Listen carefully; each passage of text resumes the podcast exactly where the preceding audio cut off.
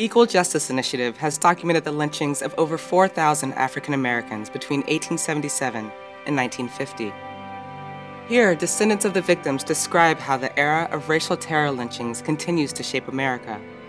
It's only by hearing these stories that we can begin to understand how the pervasive effects of these lynchings are still evident today. Luz Myles, Phoebe Dedman, and Shirah Dedman haven't spent much time in the South. It wasn't until their grandmother passed away that they learned their grandfather had been lynched in Shreveport, Louisiana. After the lynching, the family fled to Los Angeles, California, where they've remained ever since. Here, the women discuss the effects of racial terror lynchings, which have rippled across generations. When my grandmother passed away, we ran across a little box of papers under her bed. And of course, you know, being nosy, we picked it up and it was clippings. Yeah. And when I read the newspaper clipping, we discovered my grandfather was lynched in Shreveport, Louisiana, April 9th, 1912. I've never seen a picture, but I just see him being afraid of this mob, you know, he's alone and he can't defend himself.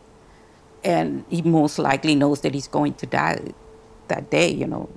And it's almost as if I could feel that fear. And it kind of made it real for me.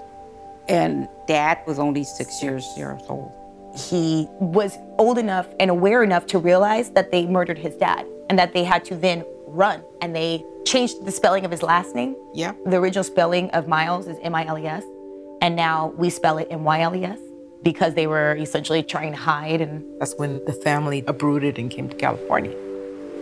I think that since they were running from the authorities uh, in back in Shreveport, my dad changed his birthday in, in his birthplace. He was saying that he was born in San Francisco because he wanted to have had all his uh, paperwork burned in the Great Fire. I think it was in 1906. And I just think that he felt safer having another name, another birthday. They couldn't attach him to that lynching. A lot of the time, he preferred to be in other countries, I guess where he felt more comfortable. And that was probably a root of it. I think my dad did not appreciate uh, how important a father figure is in the family. I personally would have liked to have my dad around a lot more. But since he grew up with just women, you know, his mom, his grandmother, maybe he didn't realize that, you know what, I should be more present in the family. When you see the whole picture, the puzzle comes together. Because we always wonder, oh, he just likes Mexico better or he likes South America better. But as for raising us, I think he wanted to keep us away from the racism. And that was his way of doing it. You know, you never know the whole story as to why. I didn't realize that you guys only found out once your grandmother died and then you found the clippings. Mm-hmm. I didn't even know that. It was just known to just not ask, you know, it was speak when you're spoken to, that kind of thing. It was, if my grandmother didn't bring it up, you wouldn't bring it up either. You know what I'm saying? And my father never brought it up, and his mother certainly never brought it up. And we lived with her for periods of time. Right now that she's mentioning that, so far I've been focusing on my grandfather. I didn't think about my grandmother's feelings.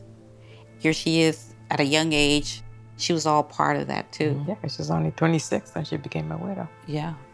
If my grandmother was here today, I would ask her what it felt like when the incident happened and why didn't she tell us about it? She missed out on a source of comfort. And I don't think we would have judged her, I think we would have felt, wow, you went through a lot, you know?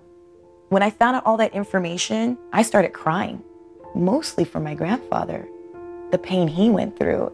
And then crying for my mom and her family because I started to understand how the pain that he suffered affected his relationship with his family. How something like this can impact generations. This story is part of a series from Equal Justice Initiative's Lynching in America project. To learn more, visit lynchinginamerica.eji.org.